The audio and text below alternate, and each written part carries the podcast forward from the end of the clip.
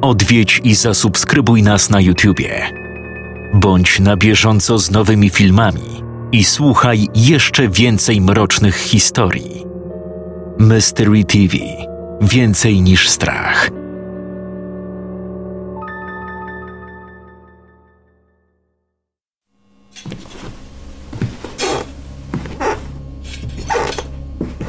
Okej.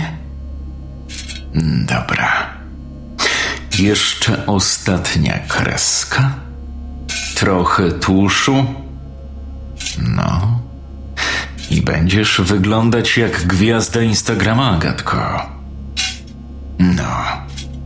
No weź, nie bądź taka spięta. Na pewno nikt nam teraz nie przeszkodzi. Szczerze powiedziawszy, wolę starsze. Ale ty masz w sobie to coś. Niemalże pusty pokój wypełnił odgłos powolnych kroków. Rosły mężczyzna zmierzał w kierunku stolika znajdującego się po drugiej stronie łóżka.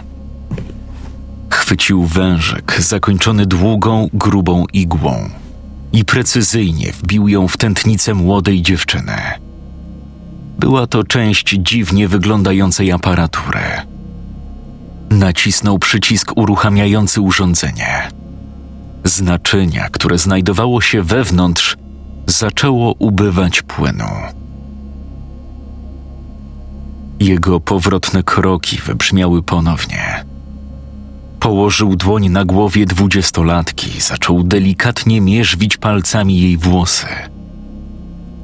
Spokojnie. Po tym będziesz wyglądać lepiej.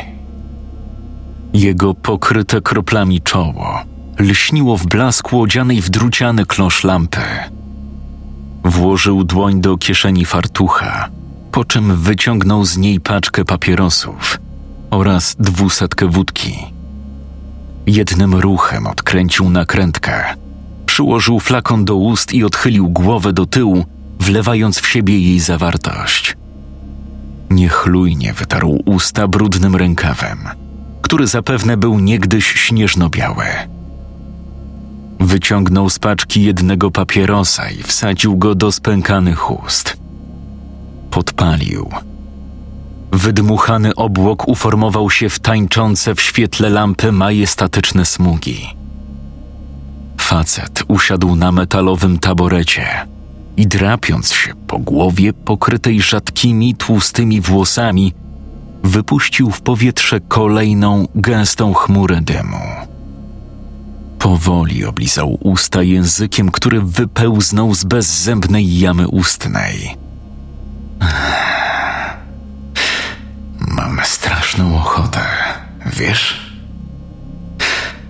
Nie możesz się ruszyć, wiadomo. Nie martw się. Poradzimy sobie. Jego wywód przerwał popiskujący odgłos urządzenia. Zbiornik był pusty.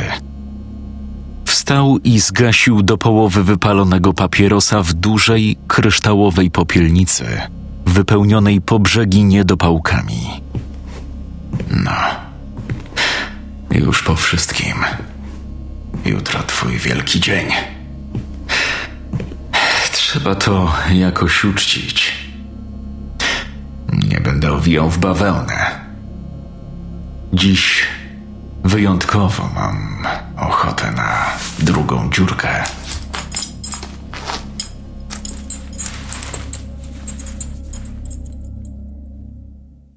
Nazajutrz.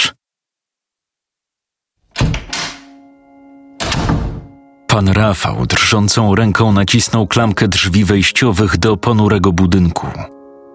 Za biurkiem siedział mężczyzna, którego aparycja była co najmniej odpychająca. Dzień dobry. W czym mogę panu pomóc? Dzień dobry. Nazywam się Rafał Błoński i jestem synem Wandy Błońskiej. Wczoraj do pana trafiła. A, tak, tak, tak. Czy są jakieś sugestie? To jest zdjęcie, na którym mama ma swoją ulubioną fryzurę. Wyciągnął z kieszeni małą fotografię.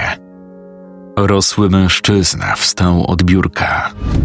Chwycił zdjęcie i gładząc je palcem zakończonym brudnym, zapuszczonym pazurem, wpatrywał się w nie przez chwilę. Mhm.